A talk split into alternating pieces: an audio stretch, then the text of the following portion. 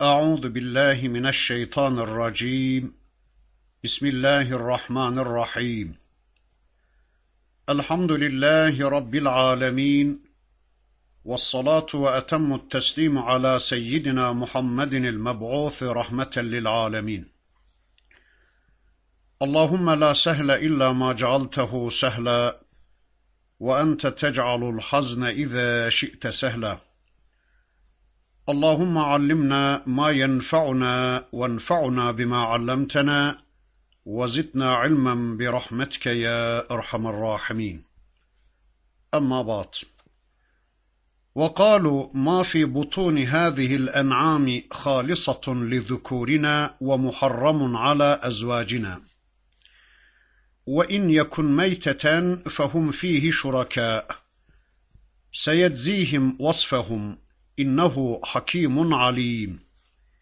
İlâ âhiril âyât sadakallâhul azîm. Muhterem arkadaşlar, birlikte En'am suresini tanımaya çalışıyorduk. Geçen haftaki dersimizde surenin 139. ayetine kadar gelmiştik. İnşallah bu haftaki dersimizde de okumuş olduğum bu 139. ayetinden itibaren tanıyabildiğimiz kadar surenin öteki ayetlerini tanımaya çalışacağız.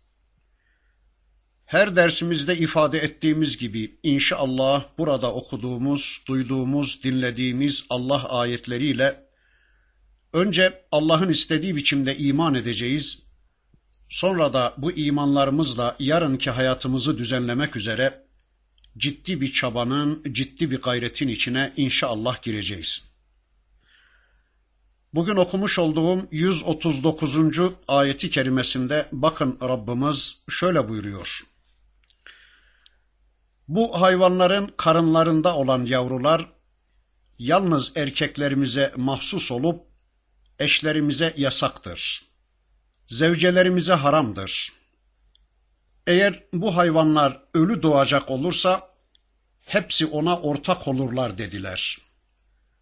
Allah bu tür sözlerin cezasını verecektir. Çünkü o Allah hakimdir ve her şeyi bilendir. Evet, müşriklerin bir başka saçmalıklarına daha şahit oluyoruz. Bakın diyorlar ki, şu hayvanların karınlarında olanlar sadece erkeklerimize mahsus olup kadınlarımıza yasaktır. Eğer hayvanların karınlarında olan yavrular sağ doğacak olurlarsa bu kadınlarımıza yasaktır. Yok eğer bu yavrular ölü doğacak olurlarsa o zaman kadınlarımız da erkeklerimiz de birlikte ondan istifade edebilirler. Arkadaşlar toplumda egemen konumda olanlar diledikleri gibi hükmediyorlar. Görüyor musunuz erkeklerin egemenliğini? Görüyor musunuz güçlülerin egemenliğini? Bu hayvanlar toplumun bir kısmına helal ama bir kısmına haram. Güçlülere, egemen olanlara helal ama zayıf gördükleri kadınlara haram. Müşrik toplumların görüntüsüdür bu şirk toplumlarının görüntüsüdür bu. Eğer toplumda egemen güçler erkeklerse yasayı kendi lehlerine belirliyorlar. Yok eğer kadınlarsa bu sefer de onlar kendi lehlerine yasa koyuyorlar. Eğer toplumda egemen güçler hırsızlarsa bu sefer de yasa onların lehine işleyecektir. Homoseksüellerin egemen olduğu toplumlarda da yasa onların lehine işlemeye başlayacaktır. Demokrasi bu. Ne olacağı belli olmaz. Toplumda egemen güç Allah olmazsa işte böyle bir taraftan öbür tarafa kayıp duracaktır denge. Mesela şu anda bizim toplumda içki kimilerine serbest ama kimilerine yasak. Zina kimilerine serbest ama kimilerine yasak. Dokunulmaz olanlar, egemen olanlar istedikleri suçları işleyecekler ama ötekilere yasaktır bunlar. E kim dedi bunu? Kim verdi bu yetkiyi? Kim çizdi bu sınırları? Kim koydu bu kuralları? Eğer Allah kullarının tümüne eşit haklar vermişse bu Allah'a iftira değil de nedir? Söyleyin Allah aşkına. Evet, işte bu da Allah'a ayrı bir iftira türüdür. Erkeklere serbest, kadınlara haram. E nereden çıkarıyorlar bunu? Evet, bu da Allah'a ayrı bir iftira türüdür. Erkeklere serbest, kadınlara haram.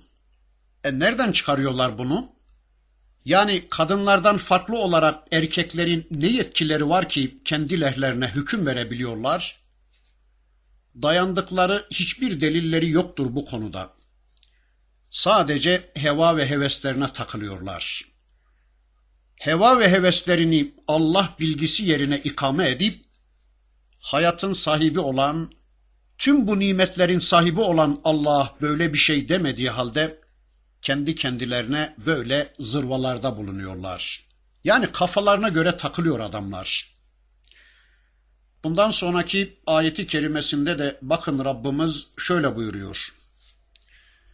قَدْ خَسِرَ الَّذ۪ينَ قَتَلُوا اَوْلَادَهُمْ سَفَهًا بِغَيْرِ عِلْمٍ وَحَرَّمُوا مَا رَزَقَهُمُ اللّٰهُ افتراء عَلَى اللّٰهِ قَدْ ضَلُّوا وَمَا كَانُوا مُهْتَد۪ينَ beyinsizlikleri yüzünden körü körüne çocuklarını öldürenler ve Allah'ın kendilerine verdiği nimetleri Allah'a iftira ederek haram sayanlar mahvolmuşlardır. Onlar sapıtmışlardır. Zaten doğru yolda da değillerdi onlar. Evet, bilgisizce, beyinsizce çocuklarını öldürenler dünyada da dünyada da ukbada da hüsrana mahkum olmuş. Evet, bilgisizce, beyinsizce çocuklarını öldürenler dünyada da ukbada da hüsrana mahkum olmuş, kaybetmiş insanlardır. Evet, bilgisizce, beyinsizce çocuklarını öldürenler dünyada da ukbada da hüsrana mahkum olmuş, kaybetmiş insanlardır. Arkadaşlar sefih hayrını şer, hayrını şerrini, karını zararını bilemeyen akılsız, beyinsiz kimse demektir. Evet, bil, evet bilgisizce, beyinsizce çocuklarını öldürenler dünyada da ukbada da hüsrana mahkum olmuş, kaybetmiş insanlardır. Arkadaşlar sefih hayrını şerrini, karını zararını bilmeyen, akılsız, beyinsiz kimse demektir. Menfaatini, zararını bilemeyen zavallı kimse demektir. Yani İbrahim milletinden, İbrahim dininden yüz çevirmiş, ben bir oturma değiştireceğim. Evet, bilgisizce, beyinsizce çocuklarını öldürenler, dünyada da ukbada da hüsrana mahkum olmuş, kaybetmiş insanlardır. Arkadaşlar, sefih, hayrını, şerrini, karını, zararını bilmeyen, akılsız, beyinsiz kimse demektir. Menfaatini, ziyanını bilemeyen zavallı kimse demektir. Yani İbrahim milletinden, İbrahim dininden yüz çevirmiş, Allah'a sormadan yaşayan zavallı insanlar. Kendi kendilerine yazık eden, bilgisizce kendi elleriyle hayatlarını zorlaştıran beyinsiz insanlar. Allah'ın kendilerine verdiği tertemiz rızıkları durup dururken kendi kendilerine haram kılan, hayvanlarını, mallarını başkalarına peşkeş çeken, Tanrı taslakları emretti diye öz evlatlarını öldüren aptal kimselerdir bunlar. Böyle kendi bilgisizlikleriyle bir şeyler yaparlarken, bir şeyleri kendilerine haram kılarlarken de biz bunları Allah adına haram kılıyoruz diyerek bir de utanmadan Allah'a iftira ediyorlar. Allah namına biz karar veriyoruz. Bize bu yetkiyi Allah vermiştir. Allah da böyle yapmamızı ister. Allah da bundan yanadır dercesine işledikleri suçları, işledikleri günahları Allah'a fatura etmeye çalışıyorlar. Yani Allah'ı yönlendirmeye, Allah'a akıl vermeye, yol göstermeye çalışıyorlar. Halbuki Allah kendilerine ne böyle bir yetki vermiş, ne de bu yaptıklarını onaylamıştır. Bunlar cahildirler. Bunlar yaptıkları şeylerin nedenini ve niçinini bilemeyecek kadar sefih kimselerdir. Dünyada da ahirette de kaybetmiş kimselerdir bunlar. Dünyalarını da ahiretlerini de berbat etmiş insanlar. Allah'ın helal kıldığı tertemiz yiyecekleri kendilerine haram kıldıkları için, mallarını başkalarının ağzına sundukları için, çocuklarını öldürdükleri için dünyalarını karartıp berbat etmişler, ekonomilerini rezil etmişler, sosyal hayatlarını çekilmez hallere, bunalımlara sürüklemişler. Böylece sanki daha dünyadayken cehennemi yaşamaya başlamışlar ve işin en kötüsü de öldükleri andan itibaren cehennemi boylayacaklardır bu adamlar. Evet, çocuklarını öldürenler. Bundan önceki ayetlerde bu konuda epey bir şeyler demeye çalışmıştım. Sanki çocuklarının hayatını kendileri vermiş gibi, sanki hayatın sahibi kendileriymiş gibi o hayatı almaya çalışıyorlar. Halbuki o çocuklarının hayatları da kendilerinin hayatları da kendilerinden değildir. Kendilerini yaratan da çocuklarını var eden de Allah'tır. Yaptıkları bu kötü işle Allah'a iftira ediyorlar. Bir de Allah'ın kendilerine sunduğu tertemiz rızıkları haram kılarak Allah'a iftira ediyorlar.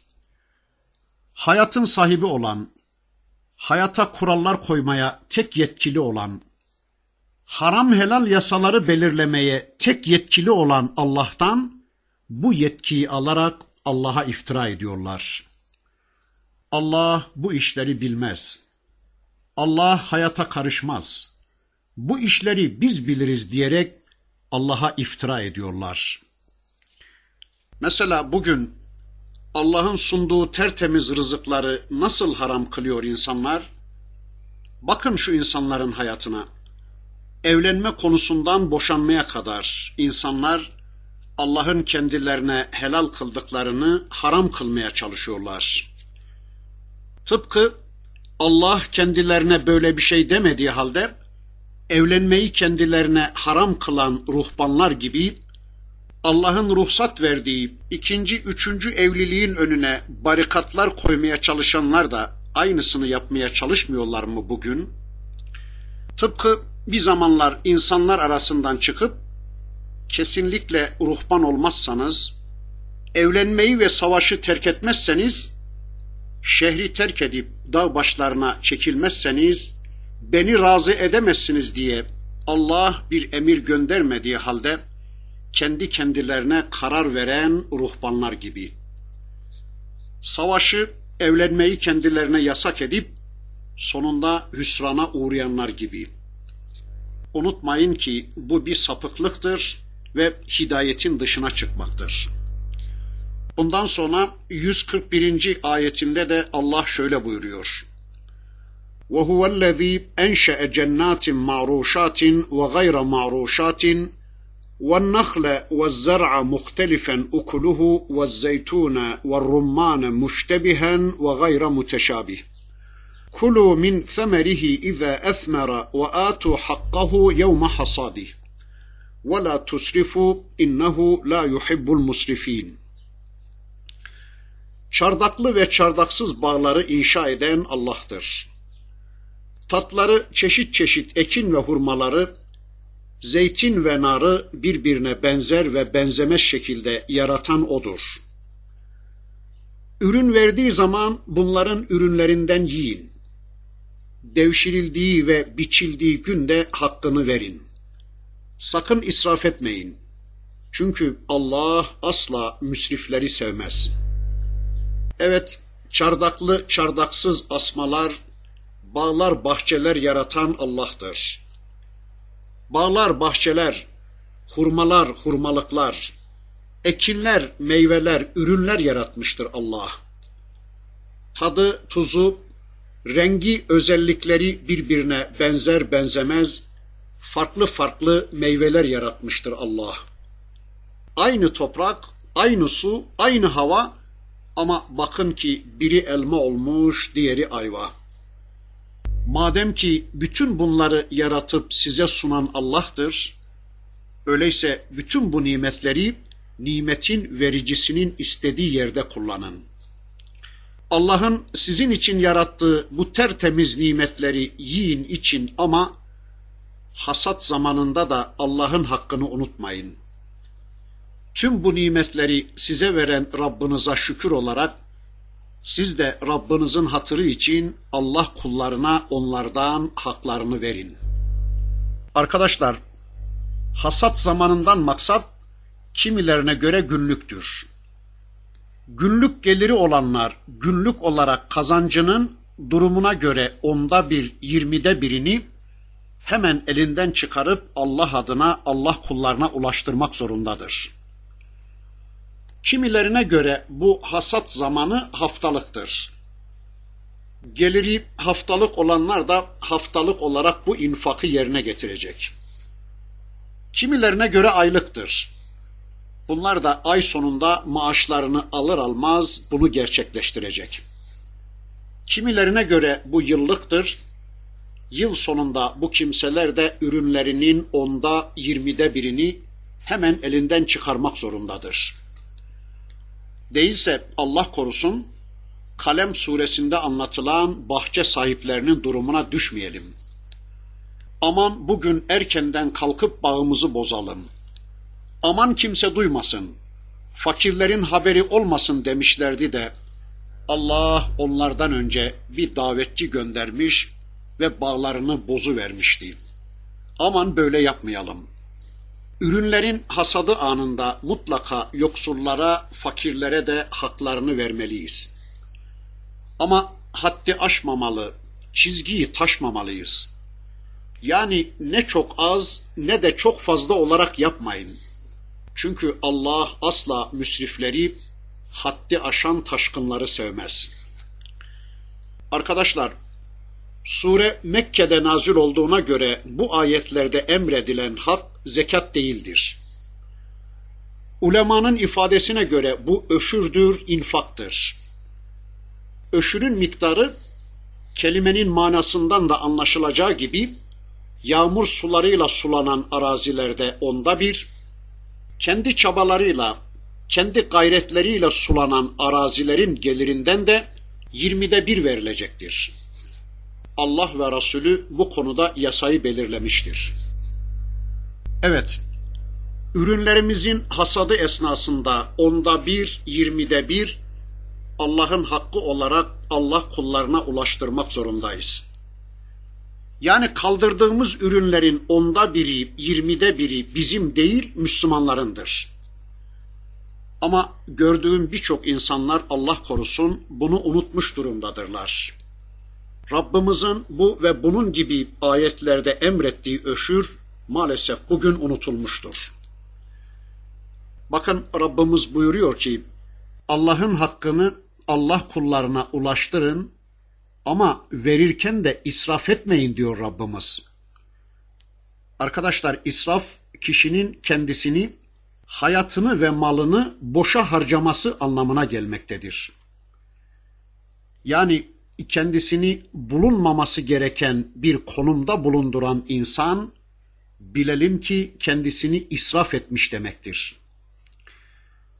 Kulluk konumunda bulunması gereken kişinin kendisini kulluktan uzaklaştırarak bir hayat yaşaması, kendi kendisini israf etmesi demektir. Yani bir kişinin kendisini yaratıcısına kulluk ortamından çıkarıp ya kendi kendine, kendi nefsine, kendi heva ve heveslerine ya da kendisi gibi acizlerin arzularına, kul köle konumuna indirgemesi kişinin kendi kendini israf etmesi anlamına gelmektedir. Yine malını o malın vericisi ve gerçek sahibi olan Allah'ın istemediği yerde harcayan kişi de malını israf etmiş, boşa harcamış demektir. Bu mallar benimdir. Bunları ben kazandım. Bu mallarımda hiç kimsenin hakkı yoktur diyen kişi bilelim ki malını israf etmiş, boşa harcamış demektir. Evet, israf nimetleri yerinde kullanmamak demektir. Şerde, haramda ve Allah'ın izin vermediği yerlerde kullanılan her bir damla, her bir kuruş bilelim ki israftır. Helalde, hayırda ve Allah'ın istediği yerlerde kullanılan mallar ise israf değildir. Ama çocuklarımıza, kendimize ve Müslümanlara verirken de İslam saçıp savurarak kötü bir duruma gelmeyi de hoş görmemektedir. Evet Allah böyle hem kendisini hem kendi hayatını hem de malını mülkünü israf edenleri boşa harcayanları asla sevmez. Her şeyini israf ederek kendisini sonunda cehenneme götüren ateşe atan kimseleri Allah asla sevmez. Kendini, elini, ayağını, gözünü, kulağını ve de çevresini cehenneme taşıyan insanları Allah sevmez. Arkadaşlar, eğer yaşadığımız şu hayatta elzemi lazıma tercih ederek bir yol izleyebilirsek, belki kendimizi israftan korumuş oluruz. Elzem mutlaka gerekli olan onsuz olmaz olan şey demektir. Lazım da olsa da olur, olmasa da olur olan şey demektir. Biz elzemi lazıma tercih edeceğiz. Mesela Müslümanın evinde mutlaka bir sergi olmalıdır. Bu elzemdir. Kuru yerde oturamayız.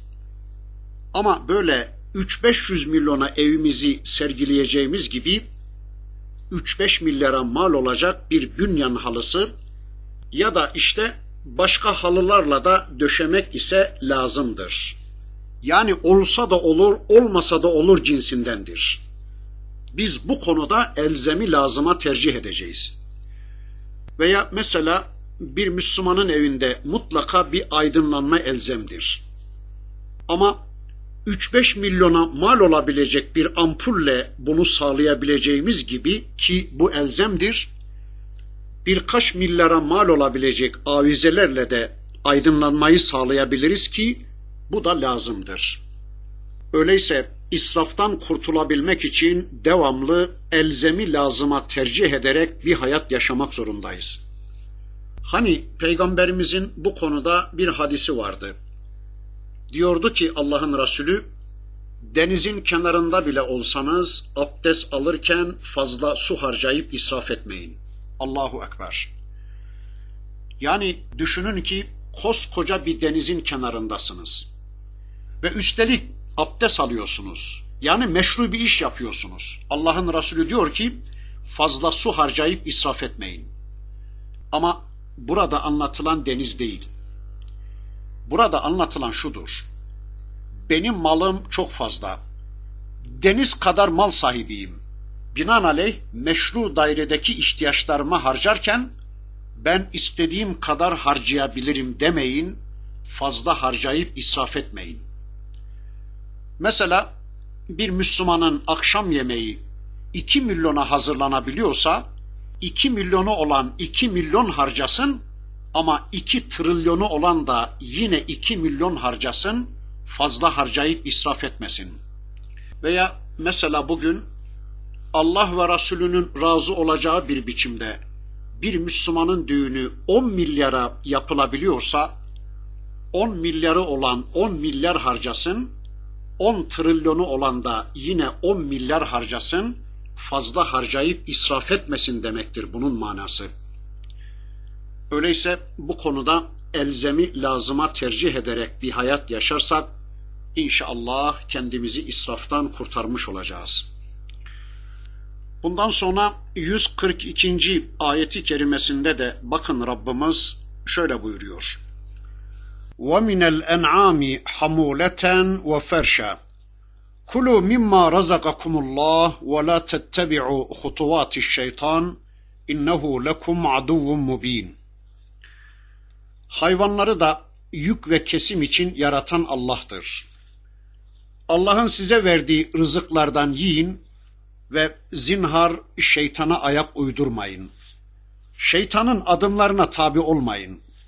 Bilesiniz ki o size apaçık bir düşmandır.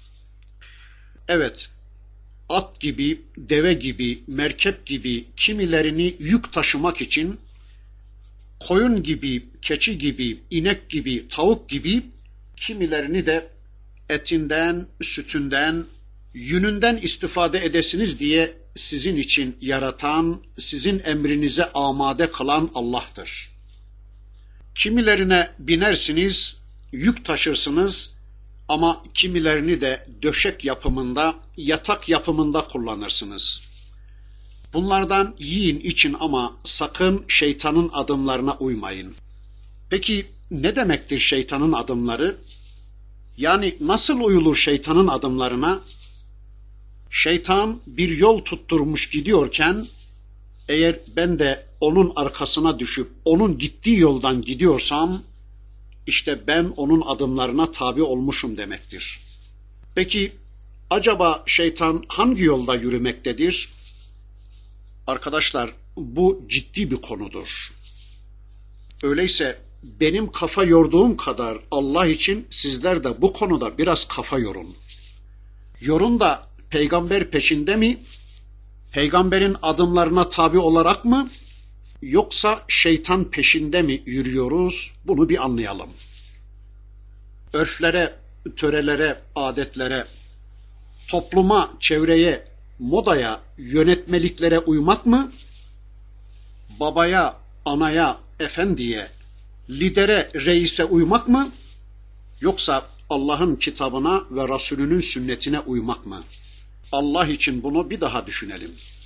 Bakın Rabbimiz diyor ki, Allah'ın size rızık olarak verdiklerinden yiyin ama zinhar şeytanın adımlarına uymayın. Peki acaba şu anda bana şeytanın adımlarını, şeytanın izlerini gösterebilecek birisi var mı? Peki ne anlayacağız o zaman? Acaba ben nerede gidince şeytanın adımlarına uymuş olacağım? Nerede yürümeyince onun adımlarını takip etmemiş olacağım? Onun için işi karıştırmak niyetiyle değil ama anlamak için sorular üretiyor, cevaplar bulmaya çalışıyoruz. Hani Ensardan bir kadın din endişesiyle gelip Resulullah Efendimiz'e sorar. Ey Allah'ın Resulü, adet döneminden sonra nasıl temizleneceğiz? Samimidir. Başka kimden öğrenecektir bu dini? Elbette en yetkiliye soracaktı.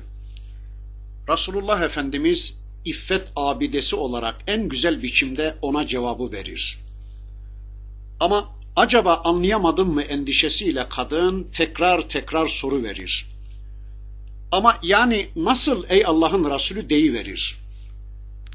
O esnada Ayşe annemiz eteğinden tutup çeker, Allah hayrını versin, biz kadınları rezil ettin diye uyarısını yapar. Allah'ın Resulü buyurur ki, ne mutlu ensar kadınlarına çünkü dinlerini öğrenmelerine hayalları engel olmuyor. İşte bizler de bu ölçüyü kaybetmemeden yana olacağız. İşte bundan dolayı soruyoruz. Yani şeytanın adımlarına tabi olmak nedir? Şeytan bir yolda yürür ve eğer ben de o yolda yürürsem ona tabi olmuş olurum. Peki acaba şeytan hangi yolda yürür? Yani kaç numaralı otobandaki şeytan kasanın ucundan mı, kesenin yanından mı? Gerçekten bu ciddi bir konudur. Biraz kafa yoralım inşallah. Arkadaşlar, şeytanın adımlarına tabi olmak, onun gösterdiği yolda yürümek demektir. Kitap ve peygamber rehberliğinde bir hayat yaşamaktan uzaklaşmak demektir. Yani eğer bir kişi vahyi tanımaz, Allah'ın istediği bir hayat programını tanımazsa, şeytanların yoluna gitmekten başka yapabileceği hiçbir şey yoktur o kişinin. Şunu hiçbir zaman hatırımızdan çıkarmayalım ki, vahiden habersiz bir kimse hangi şeytanın yoluna tabi olursa olsun, sonunda sapmak zorunda kalacaktır. Şunu hiçbir zaman hatırımızdan çıkarmayalım ki, vahiden habersiz bir kimse hangi şeytanın yoluna tabi olursa olsun, sonunda mutlaka sapmak zorunda kalacaktır. Çünkü şeytan vahyi bırakıp da kendisine tabi olan insanların yolunu ne yapar yapar İslam'dan saptırır. Bunu beceremezse eğer yani muhatabı her şeye rağmen yine de İslam'a girerse bu sefer de o kişinin girdiği yolu, girdiği İslam'ı eğri büğrü yapmaya çalışır. Yani adamın İslam'ını bozar. Din yaşıyorum diye bid'atleri karşısına çıkarır onun ya da din diye insanların sunduğu aslını bir türlü öğrenemediği bir yığın felsefenin içine çeker onu. Allah'ın kitabına, peygamberin sünnetine değil de insanların kitaplarına, insanların sözlerine sevk eder onu. İşte bu ayetiyle Rabbimiz bu azılı düşman konusunda bizi uyarıyor. Sadece şeytana değil, şeytan adına hareket eden yeryüzü şeytanlarına da dikkat çekiyor. Belki de şeytanların ya da yeryüzü şeytanlarının bugün en büyük başarılarından birisi de bir mümini diğer bir mümin kardeşiyle iman adına savaştırmasıdır. Yeryüzü şeytanları bugün müminleri müminlerle savaştırmaktadırlar. Hem de din adına. Devletler planında böyledir, fertler planında da böyledir. İşte görüyoruz. Şeytanlar Müslümanları bölmüşler, gruplara, hiziplere ayırmışlar. Tıpkı Firavun taktiğiyle ve birbirleriyle savaştırmaktadırlar. Allah buyurur ki, sakın ha sakın, şeytanın size tarif ettiği hiçbir yola tabi olmayın.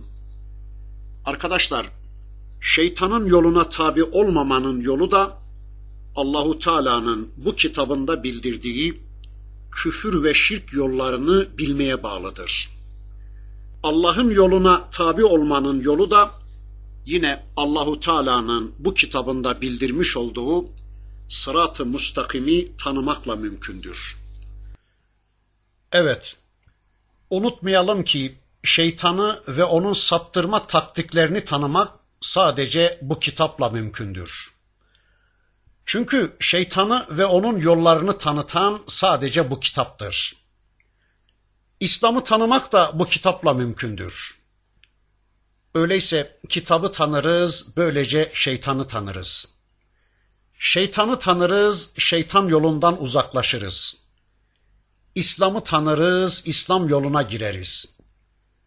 Allah'ı tanırız, Allah yoluna gireriz ve tüm şeytanlardan Allah'a sığınırız. Arkadaşlar Allah'ın kitabını ve o kitabın pratiği olan Resulullah Efendimizin sünnetini tanımayan bir kişinin şeytanı da onun yolunu da onun insanları aldatma usullerini de tanıması mümkün değildir.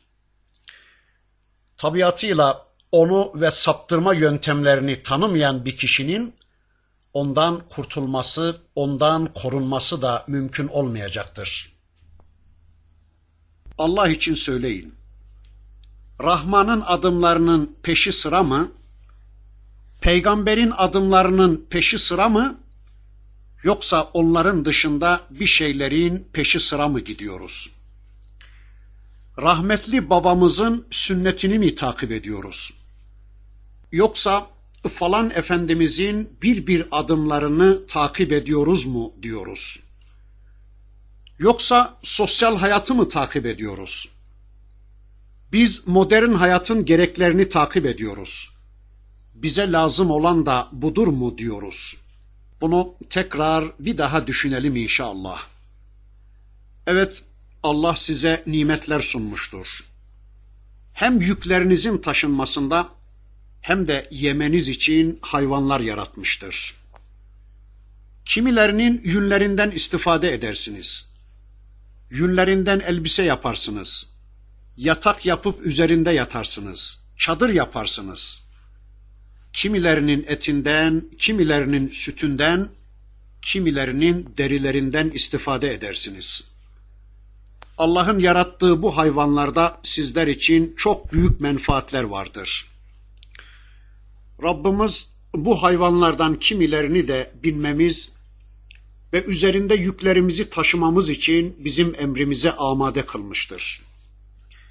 Zuhruf suresinde bu hayvanlara binerken Rabbimizin yaratıp bize boyun büktürdüğü, bizim emrimize amade kıldığı bu nimetleri kullanırken de şöyle dememizi istiyor Rabbimiz.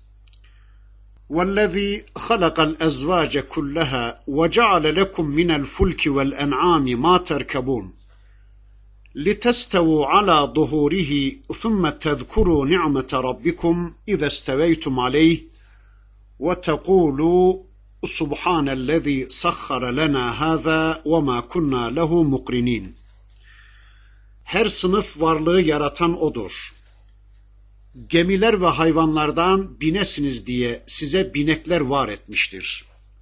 Bütün bunlar üzerlerine oturunca Rabbinizin nimetini anarak her sınıf varlığı yaratan O'dur. Gemiler ve hayvanlardan binesiniz diye size binekler var etmiştir. Bütün bunlar üzerlerine oturunca Rabbinizin nimetini anarak bunları buyruğumuza veren ne yücedir. Bunları bizim emrimize amade kılan Rabbimiz ne yücedir. Zaten bizim takatimiz bunlara yetmez deyip, eğer Allah bunları bizim emrimize musahhar kılmasaydı, biz asla bunlara güç yetiremezdik. Şüphesiz Rabbimize döneceğiz demeniz içindir. Evet, her sınıf varlığı yaratan hem de her şeyi çift yaratan Allah'tır. Tüm çiftleri yaratan Allah'tır. Zaten kendisinin dışında her şey çifttir. Tatlı ekşi, yağlı tuzlu, siyah beyaz, iyi kötü, erkek dişi, tüm sınıf ve türleri yaratan Allah'tır. Arkadaşlar buradaki ezvaç, çiftler ifadesiyle kastedilen sadece erkek ve dişi değildir. Allah tüm mahlukatını böyle çift çift yaratmıştır. Ve sizin için binesiniz, taşınasınız diye denizlerde gemileri, karalarda da binit hayvanlarını yaratıp hizmetinize sunan da yine Allah'tır. Sırtlarına binmeniz, etlerinden yemeniz, sütlerinden istifade etmeniz için onları yaratıp sizin için zelil kılan, sizin emrinize amade eyleyen Allah'tır. Arkadaşlar, bakın burada Rabbimiz yeryüzünün efendisi ve halifesi olarak yarattığı insana verdiği nimetlerden söz etti. Bundan sonra da kendisine verilen bunca nimet karşısında insanın takınması gereken tavrı anlatmaya başlıyor. Nimet, nimetin sahibini hatırlatır. Her nimet bir şükür gerektirir. Öyleyse onların sırtlarına binip yerleştiğiniz zaman Rabbinizin nimetlerini anarak ya da nimetleriyle Rabbinizi anarak şöyle deyin. Bunları bize boyun eğdiren, bunları bizim emrimize amade kılan Rabbimiz ne yücedir. Bunları bize ihsan eden Rabbimizi tesbih ve tenzih ederiz. Eğer Rabbimiz bütün bunları bize vermeseydi, bunlara asla bizim gücümüz yetmezdi. Rabbimiz o kadar yüce, o kadar lütuf ve merhamet sahibidir ki, bizler onun bize lütfettiği nimetlere misliyle mukabele etmek şöyle dursun, hakkıyla teşekkür bile edemeyiz dememizi istiyor. Düşünsenize, bizden çok daha güçlü bir hayvan nasıl oluyor da bize itaat ediyor? Bu gemiler denizde nasıl yüzüyorlar? Bu suya kaldırma gücünü kim veriyor? Bütün bunları düşünmeden, bütün bu nimetleri bahşeden, bağışlayan Allah'ı tanımadan, ona tevekkül etmeden bir hayat yaşamamamızı istiyor Allah. Bu gerçekten akıl ve vicdan sahibi bir varlığın işi değildir. Allah'ın Resulü bineceği binitine ayağını koyunca Bismillah der, sonra hayvanın üzerine bindiği zaman da Elhamdülillahi ala kulli halin diyerek az evvel okuduğum ayeti okurdu. Arkasından üç tekbir alır, üç de tehlil getirirdi. Evet, Rabbinizin sizin için yarattığı ve sizin emrinize amade kıldığı bu hayvanlardan yiyin ama tüm bunları size vereni asla unutmayın. Düşünün, tüm bu hayvanları bizim için yaratmasaydı Rabbimiz, bütün bunları nereden bulabilirdik biz? Nimet bedava gelince ve elde olunca, yani onu kaybetmeyince insan onun kıymetini anlamakta güçlük çekiyor. Gece bedava elimizde, gündüz meccanen elimizde, su yanımızda, hayvanlar hizmetimizde. Etlerinden, sütlerinden, yünlerinden, ballarından istifade edip duruyoruz. Güneş tepemizde sürekli varlığını ve nimet yağdırmasını sürdürdükçe onların kıymetini bilemiyor insanlar. Eğer tüm bu nimetleri hayatımızdan kaldırıverseydi Rabbimiz, biz ne yapardık, ne ederdik? Bir tanesini bile bulabilir miydik bunların? Veya bütün bu nimetler Allah'tan değil de insanlardan olsaydı, acaba onları bu kadar kolay kullanma imkanımız olur muydu? Bütün bunları insanların elinden alabilmek için neler harcamamız, ne bedeller ödememiz gerekecekti değil mi? İşte görüyoruz. İnsanlar birkaç alet edavat icat ediyorlar. Üstelik de bunları Allah'ın kendilerine lütfettiği akıl ve bu aklın işleyeceği yeryüzünde Rabbimizin koyduğu yasaları sayesinde yapabiliyorlar. Ama buna rağmen adamların gururlarından yanlarına bile varılmıyor. Sanki çok büyük bir şey yapmışlar gibi. Gururlanıyorlar. Allah'ın ayetlerini diskalifiye ederek kendi ayetlerini hamd etmeye başlıyorlar. İşte biz şöyle büyüğüz. Böyle becerikliyiz. Atom çağındayız. Modern çağdayız filan. Sormak lazım yeryüzünde tanrılığa soyunmuş bu ahmaklara sormak lazım. Allah ayetlerini örterek kendi ayetlerini, kendi güçlerini ortaya koymaya çalışan bu sahte tanrılara. Sormak lazım bu sahte çağların sahte yaratıcılarına. Acaba sizler bir hayvan yaratabilecek misiniz? Bir koyun, bir keçi yaratabilecek misiniz? Bırakın böyle büyüklerini, bir karınca yaratabilecek misiniz? Allah'ın size verdiği akılla bir şeyler yapabilen sizler, nasıl oluyor da bir şeyler becermiş gibi kendinizi Allah makamında görmeye başlıyorsunuz? Nasıl oluyor da yeryüzünde tanrılık pozları oynamaya kalkışıyorsunuz? Nasıl oluyor da Rabbinize, Rabbinizin size lütfettiği bu kadar nimetlere karşı nankörlük yapmaya çalışıyorsunuz? Niye Allah'ın ayetlerini örtmeye, diskalifiye etmeye çalışıyorsunuz? Niye hayatınızda Allah'a söz hakkı vermemeye çalışıyorsunuz? Allah'ı niye diskalifiye ederek yaşamaya kalkışıyorsunuz? Bu gücü nereden alıyorsunuz diye sormak lazım bu akılsızlara, bu ahmaklara. Evet, Rabbinizin yarattığı bu hayvanlardan, bu nimetlerden yiyin ama sakın ha sakın şeytanın adımlarına uymayın. Çünkü bilesiniz ki o sizin için apaçık bir düşmandır. Haramlar helallar konusunda sakın şeytanlara tabi olmayın. Hangi hayvan yenir? Hangi hayvanlar yenmez? Bu konuda sadece Rabbinizi dinleyin ve sakın şeytanların vahiylerine teslim olup onlara kulak vermeyin. Allah size bu konudaki hükümlerini bildirmiştir. Neler haramdır, neler helaldir, tüm bunları açık açık anlatmıştır Rabbiniz. Sizler bu konuda Rabbinizin emirlerine teslim olun. Arkadaşlar, önceki ayetlerde de anlatmıştır Rabbimiz. Şeytanlar insanları saptırır. Şeytan insanın en büyük düşmanıdır. Allah'ın Resulü bir hadislerinde bakın şöyle buyururlar. Her insanın peşine takılmış, onun kulluğunu bitirmek için fırsat kollayan bir şeytan vardır. Hatta sahabenin senin peşinde de böyle bir şeytan var mıdır ey Allah'ın Resulü şeklindeki sorularına Allah'ın Resulü şöyle cevap verir. Evet ama Rabbim onun teslim olması konusunda bana yardım etti buyurur.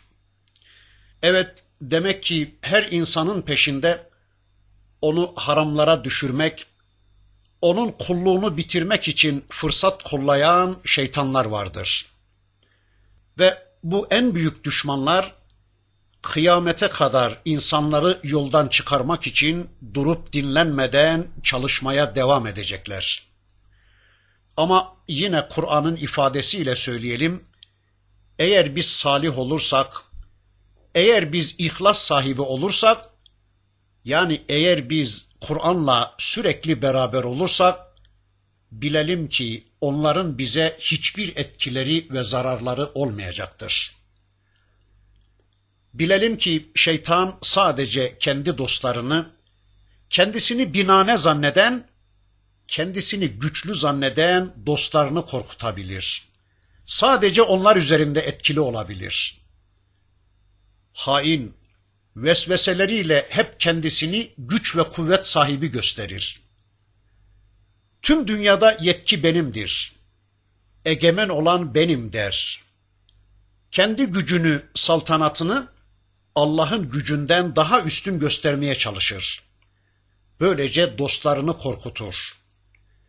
İşte şu anda görüyoruz ki dünyada insan ve cin şeytanlarının yaptıkları budur. Şu anda yeryüzünde insan ve cin şeytanları el ele vererek kendilerinin Allah'tan daha güçlü olduklarını yaymaya ve bu propagandalarıyla tüm dünyayı kendilerinden korkutmaya çalışıyorlar. Allah kendisini alim, habir, cebbar, kahhar, hakim, aziz ve kadir olarak tanıtırken bunlar da kendilerini bu Allah sıfatlarının sahibi olarak tanıtmaya çalışıyorlar. Öyleyse bilelim ki güçlü olan sadece Allah'tır mutlak güç ve kudret sahibi olan sadece Allah'tır. Rabbimiz sadece kendisine güvenip şeytan ve avanelerinden korkmamamızı istiyor. Kendi safında, kendi yolunda, kendi desteği altında şeytan ve dostlarıyla savaşmamızı, onlardan asla çekinmememizi emrediyor. Bu yüzden de onu ve avanesini bir naneymiş gibi gözlerimizde büyütmemize ve onlardan korkmamıza da gerek yoktur. Şurası bir gerçek ki şeytan ve avanesinden korkan, onları bir nane zanneden Müslümanlar onlarla savaşı asla göze alamazlar. Allah korusun o zaman Müslümanlar şeytan ve şeytani güçlerle savaş kapasitelerini kaybederler. Evet, bu Allah düşmanı şeytan size haramı helal, helali haram gösterecek. Eğer Rabbimizin ayetlerini bırakır da onun peşine takılırsanız, bilesiniz ki sonunda siz de onun gittiği yere gitmek, onun akıbetine razı olmak zorunda kalacaksınız. Sakın ha, atanız Adem'i bir vartaya düşürdüğü gibi, sizi de peşine takıp kendi cehennemine ortak etmesin diyor Rabbimiz. Bundan sonra 143. ayeti kerimesinde de bakın Allah şöyle buyuruyor. ثمانية أزواج من الضأن اثنين ومن المعز اثنين قل آذكرين حرم أم الأنثيين أما اشتملت عليه أرحام الأنثيين nebbi'uni bi'ilmin in kuntum sadıkin. Allah sekiz çift hayvan yaratmıştır. Koyundan iki ve keçiden iki. De ki ey peygamberim, iki erkeği mi yoksa iki dişiyi mi?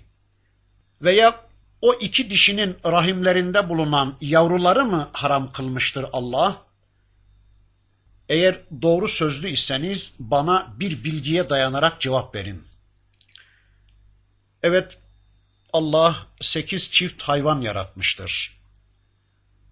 Hayvanlarda temel kabul edilen sekiz çift. Zümer suresinde Rabbimiz bu konuda bilgi verir. Bu sekiz çift, koyundan erkek ve dişi olarak iki cins, erkeği ve dişisiyle keçiden iki cins, etti dört. Dördü de bundan sonraki ayette gelecek ve böylece sekiz çift edecek. Şimdi soruyor Rabbimiz. De ki ey peygamberim, sor bakalım onlara ey peygamberim, iki erkeği mi yoksa iki dişiyi mi haram kılmıştır Allah? Yoksa o dişilerin rahimlerinde olan yavruları mı haram kılmıştır? Bu kendi kafalarına estiği gibi haram helal sınırları belirlemeye çalışan müşriklere sormamızı istiyor Rabbimiz. Şu haram, bu helal diyenlere, şu erkeklere helal ama kadınlara haram. Ölü doğarsa kadınlar da yiyebilir. Eğer diri doğarsa bu yavrular kadınlara haram, erkeklere helaldir diyerek Allah'ın demediklerini Allah'a iftira ederek dedirtmeye çalışanlara sormalıyız yani. Tüm bu konularda haram helal sınırları belirleme hakkını kimden almışlar? Haydi yanınızda bu konularda bir bilginiz varsa haber verin bakalım. Allah'ın indirdiği kitapların herhangi birinde eğer bu konuda bir delil, bir belge varsa e, onu açığa çıkarsınlar. Ne yetkiniz var bunu demeye? Ama ya Rabbi sen diyorsun da biz de demeyelim mi? E hadi yarışın o zaman Allah'la. Tevrat'ta, İncil'de, Zebur'da böyle bir ayet. Bir delil varsa getirsinler onu. Yahut bu konuda herhangi bir peygamber sözü varsa açıklasınlar onu. Ey müşrikler! Sizler bu konuda hüküm koyarken dayandığınız temeli, dayandığınız mantığı bir ilimle haber verin bakalım. Kural koymada, yasa belirlemede, hayat programı çizmede, kanun koymada neye dayanıyorsunuz? Yasak koyarken ya da serbest bırakırken neye dayanıyorsunuz? Ne yetkiniz var?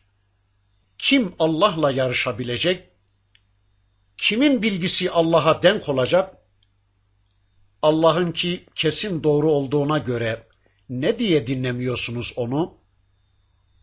Ayrıca وَمِنَ الْإِبِلِ اثْنَيْنِ وَمِنَ الْبَقَرِ اثْنَيْنِ قُلْ آذَّكَرَيْنِ حَرَّمَ أَمِ الْأُنْثَيَيْنِ أَمَّا اشْتَمَلَتْ عَلَيْهِ أَرْحَامُ الْأُنْثَيَيْنِ أَمْ كُنْتُمْ شُهَدَاءَ إِذْ وَصَّاكُمُ اللَّهُ بِهَذَا فَمَنْ أَظْلَمُ مِمَّنِ افْتَرَى عَلَى اللَّهِ كَذِبًا لِيُضِلَّ النَّاسَ بِغَيْرِ عِلْمٍ İnna Allah la yehdil kavmez zalimin. Allah deveden iki, sığırdan da iki yaratmıştır. De ki iki erkeği mi yoksa iki dişiyi mi? Veya o iki dişinin rahimlerinde bulunan yavruları mı haram kılmıştır Allah? Yoksa Allah size bunları buyururken orada mıydınız? İnsanları bilmediklerinden saptırmak için Allah'a karşı yalan uydurandan daha zalim kim vardır?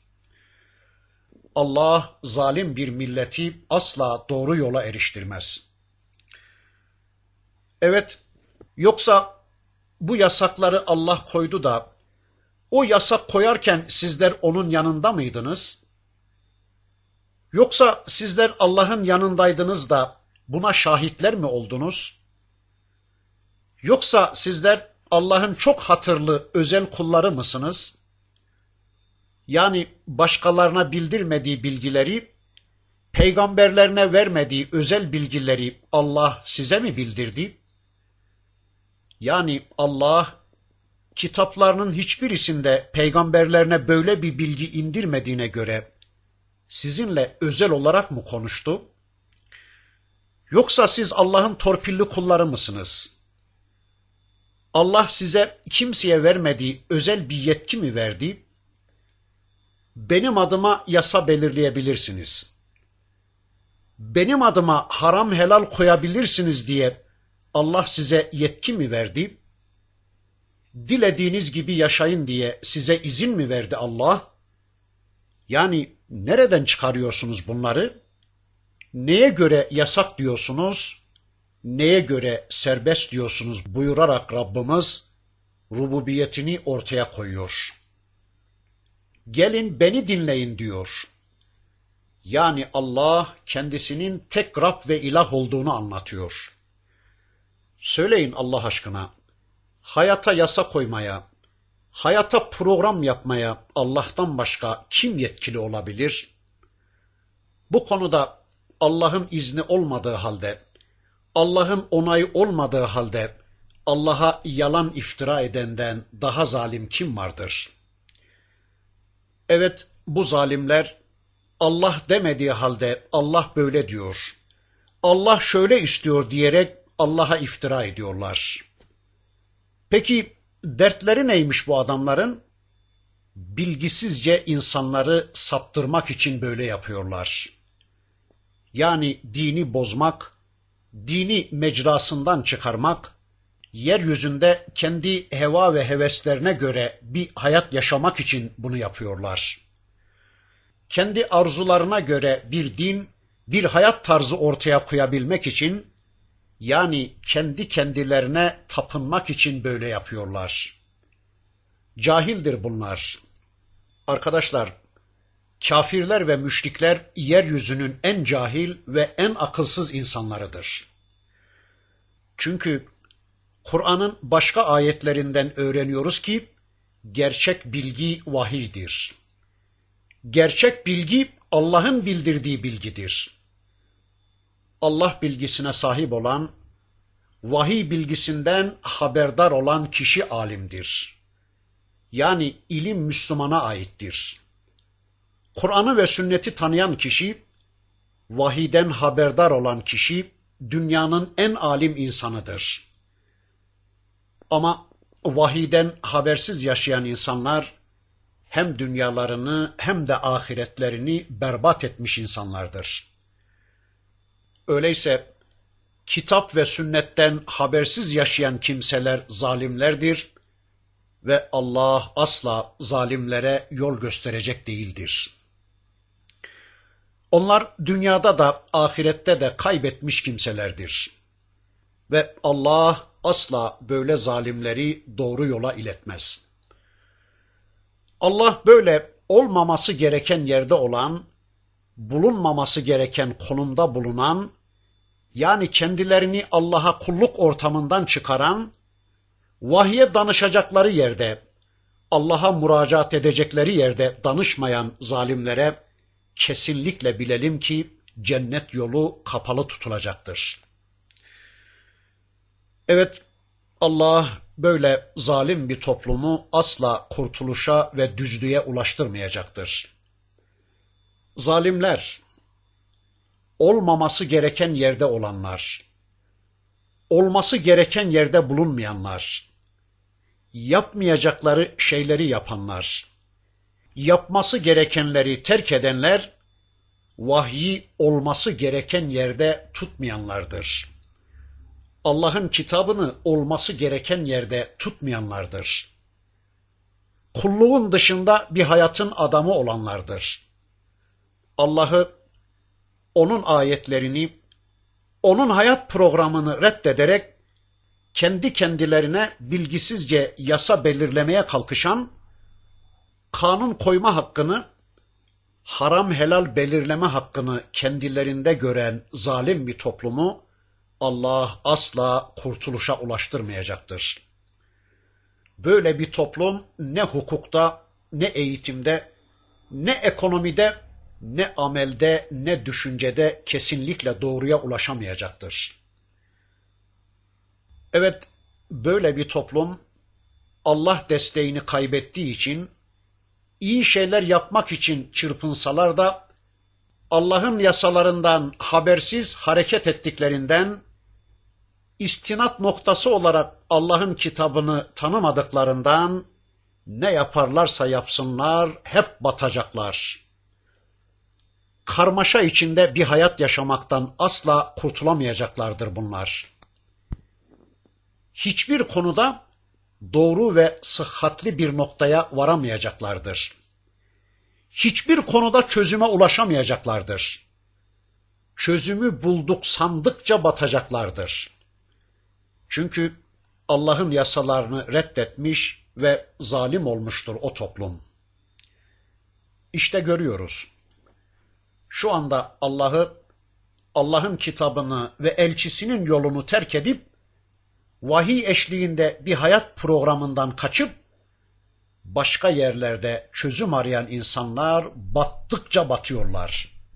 Çözümsüzlükler içinde kıvranıyorlar. Allah bu akılsızlara akıl versin, şuur versin, hidayet nasip etsin demenin dışında başka diyebilecek bir söz bulamıyorum. Arkadaşlar, bundan sonraki ayetinde Rabbimiz haramlarını anlatacak. Haram helal belirleme konusunda, hayata program yapma konusunda tek yetkili varlık olarak işte benim haramlarım şunlardır buyuracak.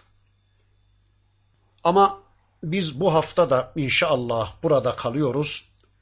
Surenin bundan sonraki ayetlerini tanımak için önümüzdeki hafta tekrar bir araya gelmek üzere Allah'a emanet olun. Subhaneke Allahumma ve bihamdik. Eşhedü en la ilahe illa ente. Estağfiruke ve etubu ileyk.